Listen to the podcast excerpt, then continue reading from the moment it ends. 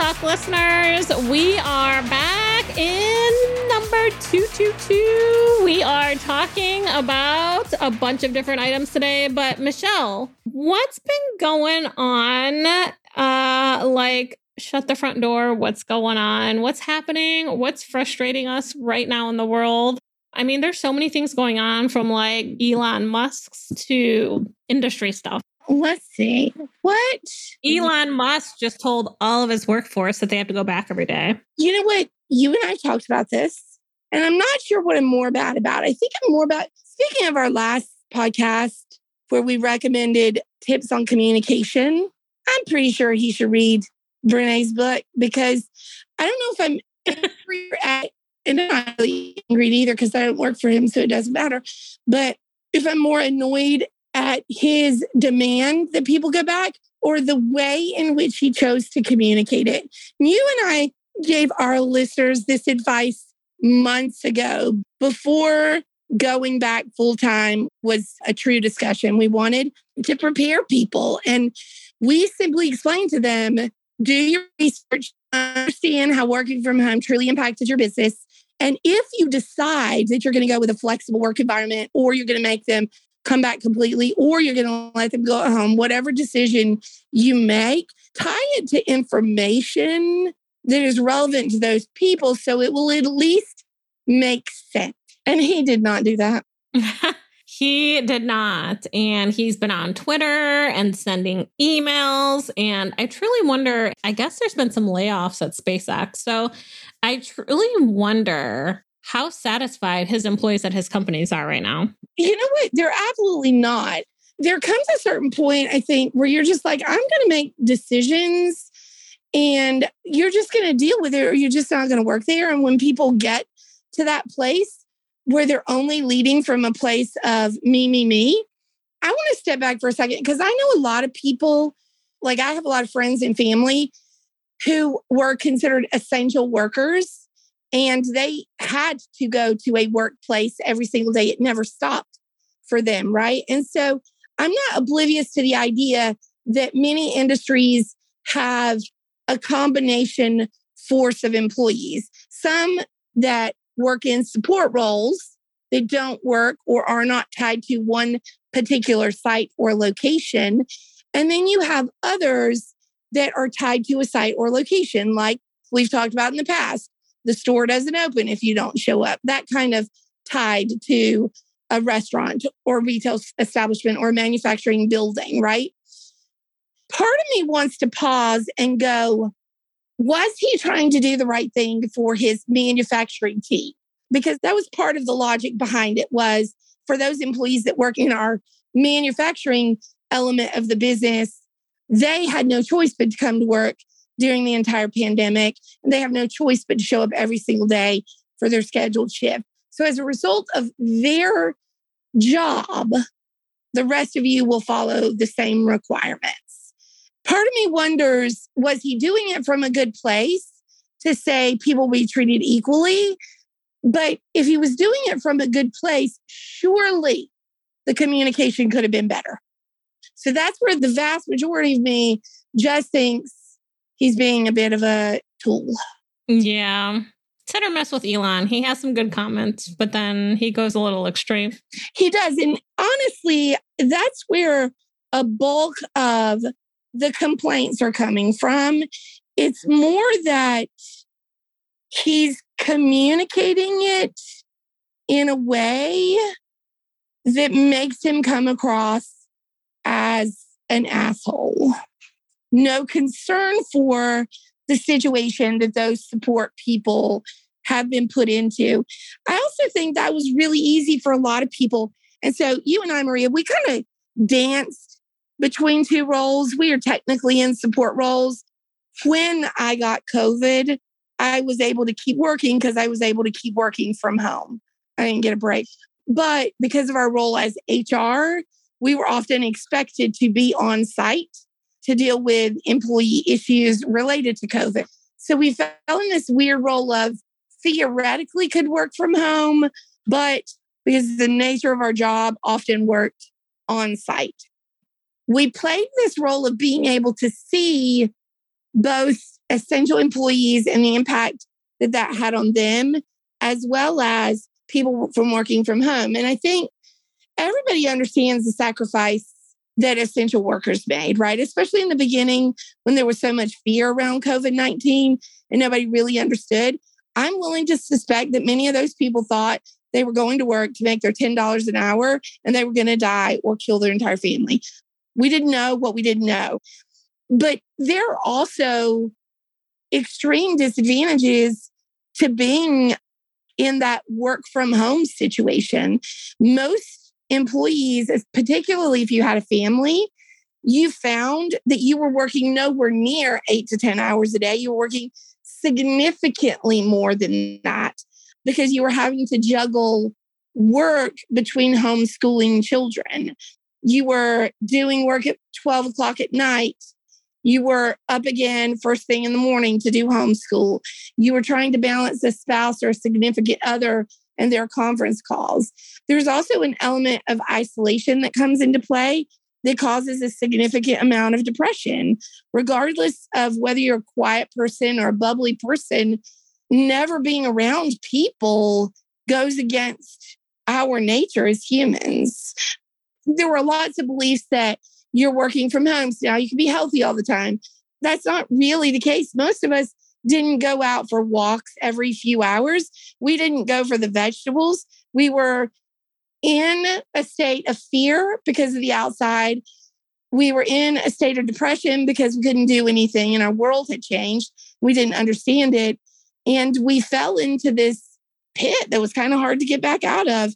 And for a lot of people, that meant that we just worked all the time. So there are disadvantages for what people who work from home had to overcome to get effective at that as well. So I think everybody understands it was not ideal for essential employees. It wasn't ideal for anyone. We all had to learn to survive in a new environment. And yet, for most people, they've been in that environment for two years now.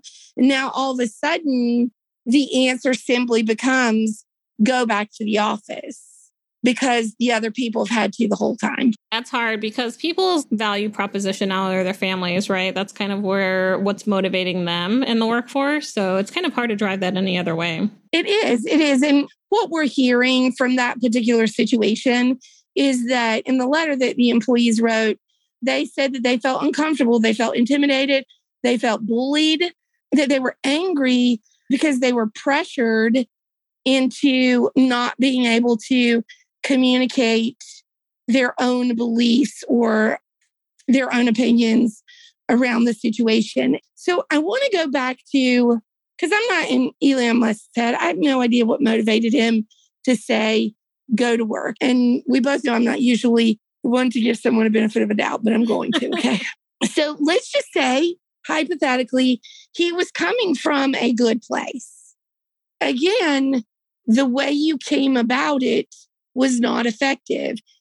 Our recommendation would have done wonders for you. Would there have still been some employees? Let's say you decided that the quality of service did go down as a result from working from home, that employees were significantly more stressed out during meetings, maybe because of the anxiety related to not being around people. Maybe you had legitimate reasons to say that they come to the office at least part of the time, right?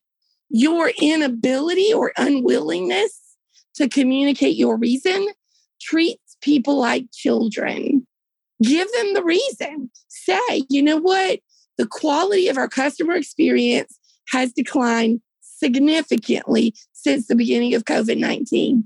Before that, for five years, we maintained a blank, whatever it is, and say, obviously, the only big difference was stress related to a pandemic and the customer service team working from home. I can't fix the pandemic, but I can bring you guys back into the office to see if that was the problem. And as an employee, they are now empowered to understand your actions and then make an intelligent decision on whether or not they're willing to work for you. And to be honest, if you told me that you were doing something for the betterment of a group of people and you could show me that that was the case, then I would probably go, hey, at least they're coming from a good place. I don't like it. Takes me an hour to get to work every day, but they're coming from a good place. Now I have to decide am I willing to go back to a world where I commute for two hours?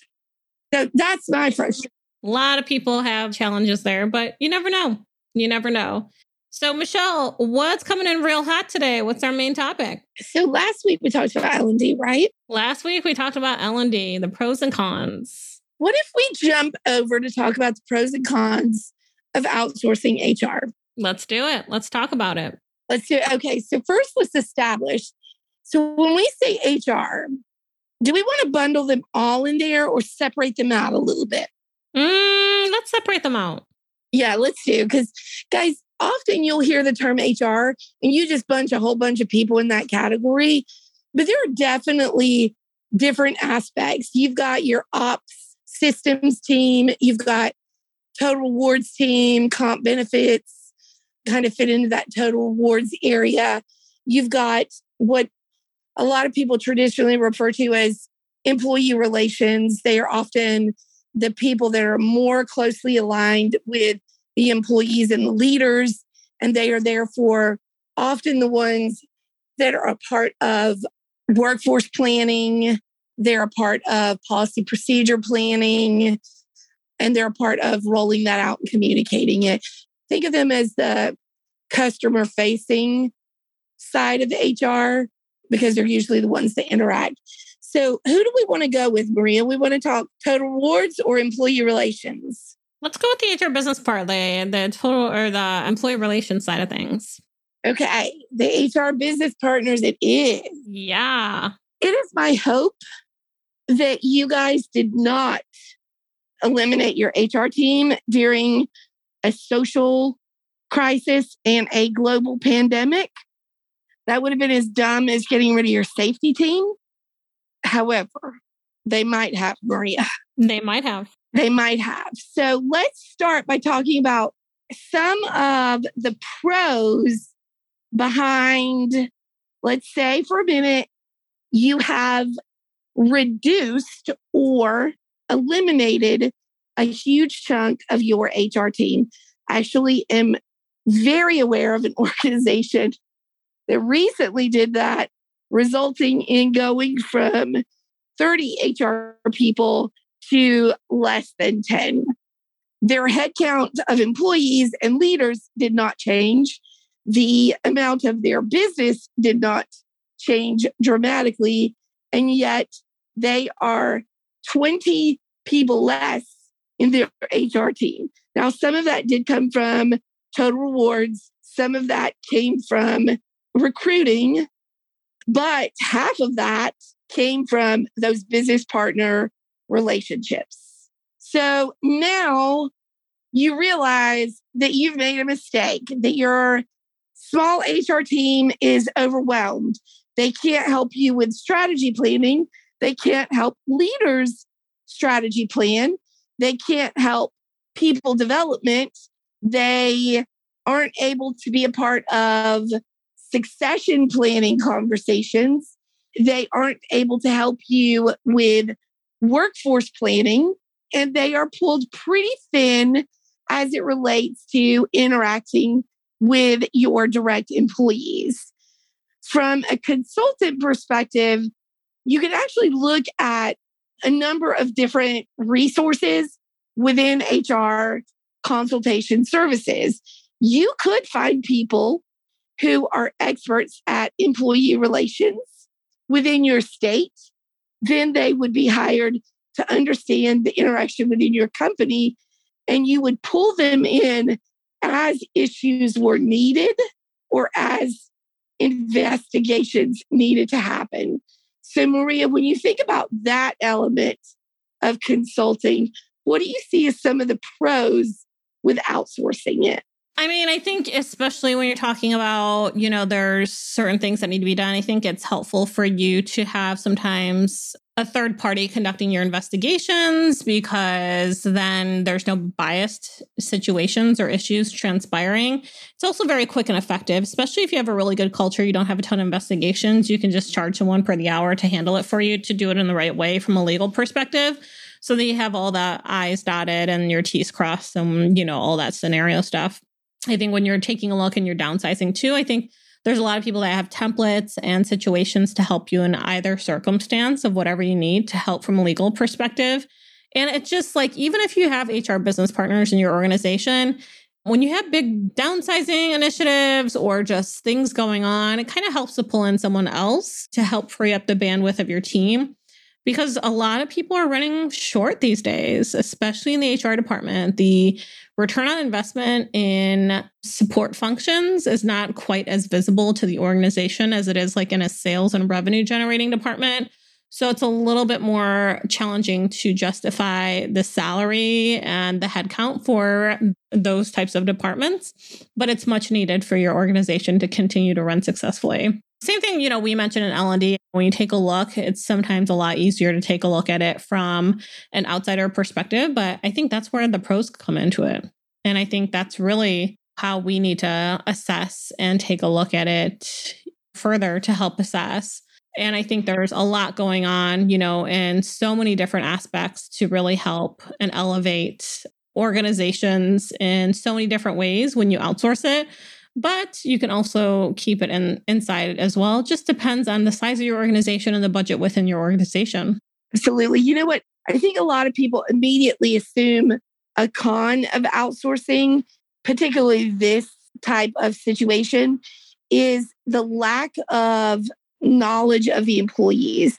In a lot of organizations, there seems to still be this belief that your HR team know everybody, they know what's going on. In a lot of cases, they do know what's going on. But in situations like I described earlier, where you reduced from 30 people to 10, I promise you, your employees don't see them as a part of the company. They're already disengaged from them because the ratio of employee to HR business partner is so great that they could not possibly keep up the work of their job and build those relationships. And it's the same anywhere, like even in schools, the minute you change student teacher relations or ratios, the relationship between students and teachers changes. Same in L&D or with facilitators. The minute you change the amount of area that a facilitator has to cover, you change their ability to customize or learn an individual. And the same applies here. So as long as you're really looking into the professionals that you're outsourcing with, you understand that they are aligned with your company's policies and expectations.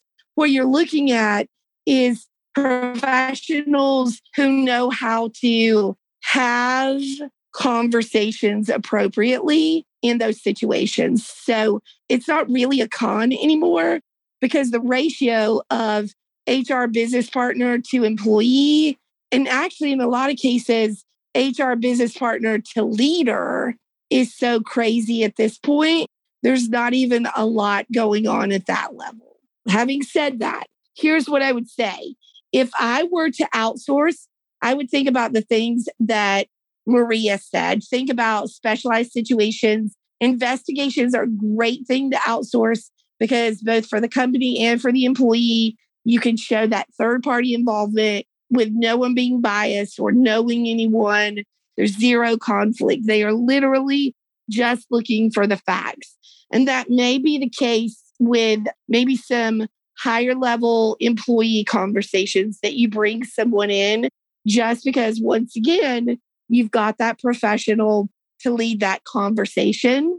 And if you still have some HR professionals within the organization let them focus on key areas where relationships need to be built in order for them and their business partners to be successful.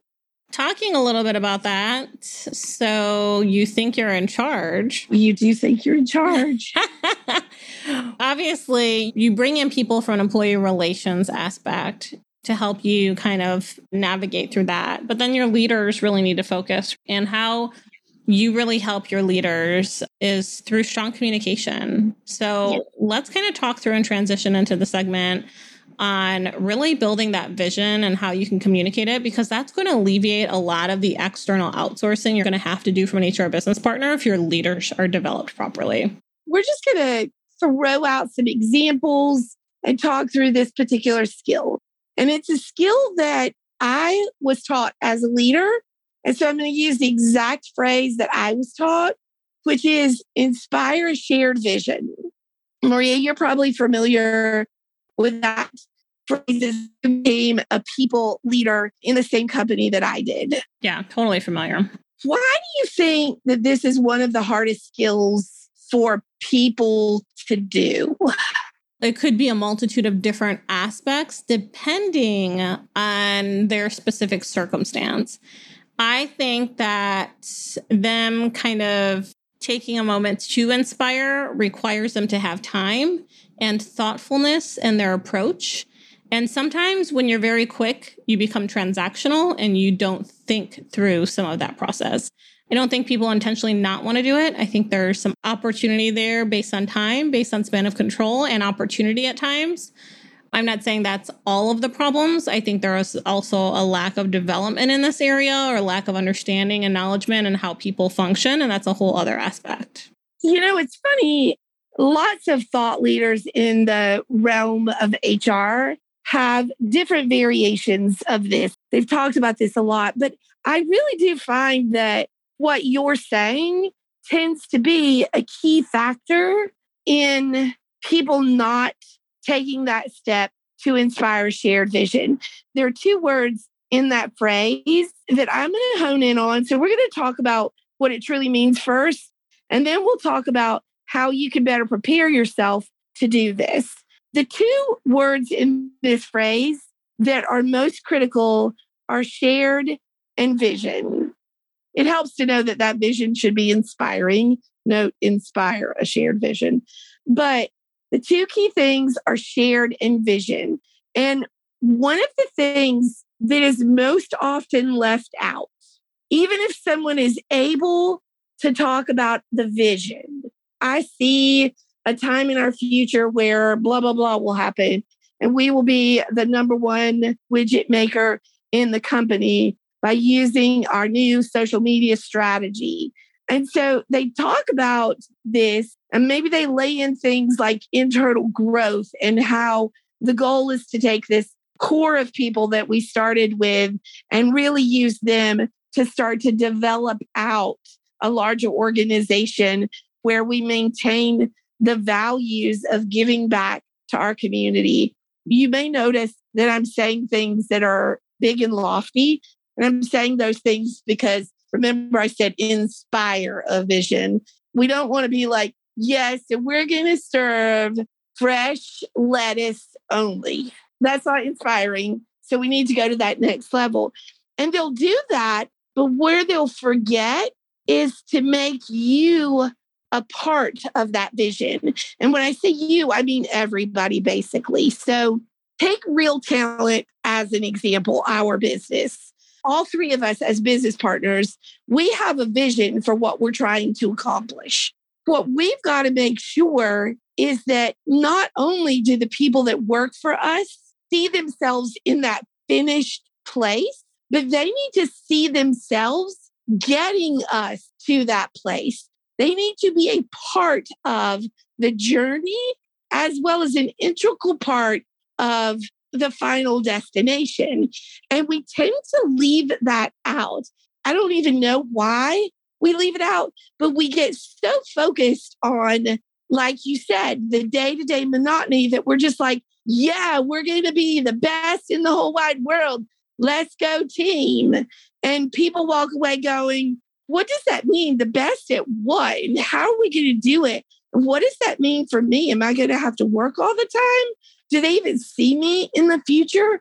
People want to know that they're part of something bigger than themselves. And we have Uh, Fred Smith retired recently from FedEx as the CEO, which is really impressive. He's been around forever, doing this for a very long time. So for him to be this innovative for this long is really impressive.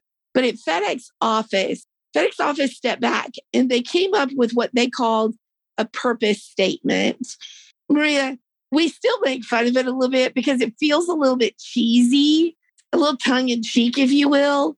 But it doesn't change the fact that you're able to take this purpose statement and you're able to help people see how they contribute to this statement, regardless of whether or not it's cheesy. And it's the idea that at FedEx office, you were able to connect people with possibilities all around the world. And again, sounds super cheesy, right? And then you start talking to their frontline employees and you ask them to describe some of their most impactful customer interactions. And they're going to tell you about helping someone put together a presentation that resulted in them getting a really cool promotion. Or they're going to talk about a local artist who comes in every Friday night to get prints of their artwork that they sell at the local art row in Asheville. Or they're going to come in at the lowest part of their life when they've lost someone that they care about. And they're going to ask you to make multiple copies of a dear loved one so that they can share those photographs with their siblings. They're going to ask you to ship a wedding ring or a wedding dress for the most important day in their lives. And when you're able to share these stories, and when the employees are able to share them back, they can start to see how they're a part of it. That it's not just something lofty that Fred Smith and Brian Phillips came up with. It is something that while they might have come up with it, they need those employees to make it happen. That's what a vision has to be. Gosh, Fred Smith, great, great executive. I mean, like, there's so many things we could talk about. Fantastic organizations and really strong investments in various areas, which has, which has been very great and innovative to continue forward momentum and thinking. That's really what's critical from a leadership perspective on continuing moving forward. So, Michelle, any recommendations today? Absolutely. And I would say it is exactly what you said to begin with. It's the doing what you said they're not doing. That's where you've got to start. Guys, what I would tell you to do is to sit down and think about, depending on your level in the organization, you might want to think a year out. You might be thinking five years out. Depends on where you are in the company. But think about that futuristic goal. This might be hard for some of you, but I'm going to ask you to do it. I want you to imagine for just a moment that you and your team have made it to that place, that you're doing whatever you have perceived great looks like in one year. And I want you to write down what it looks like, what it smells like, what it feels like.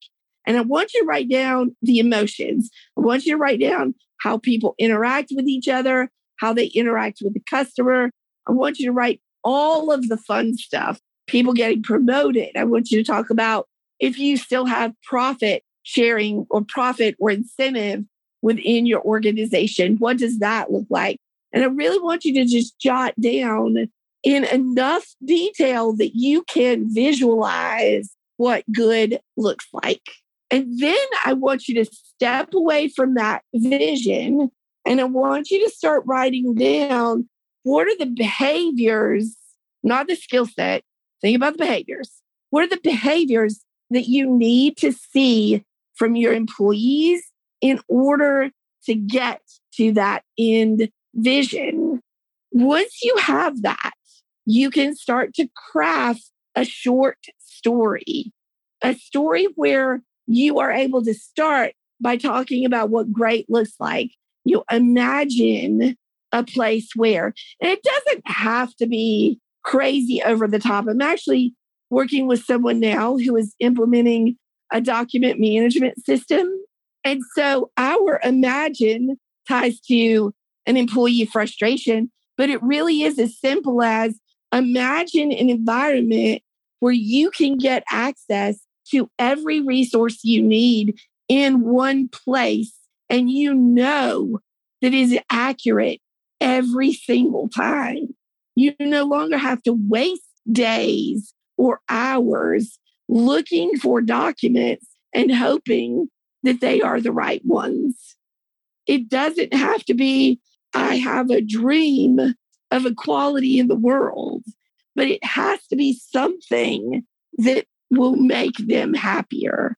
And then once you have laid out, here's this place that we are going to, now you have to tell them how they get there because it's their place.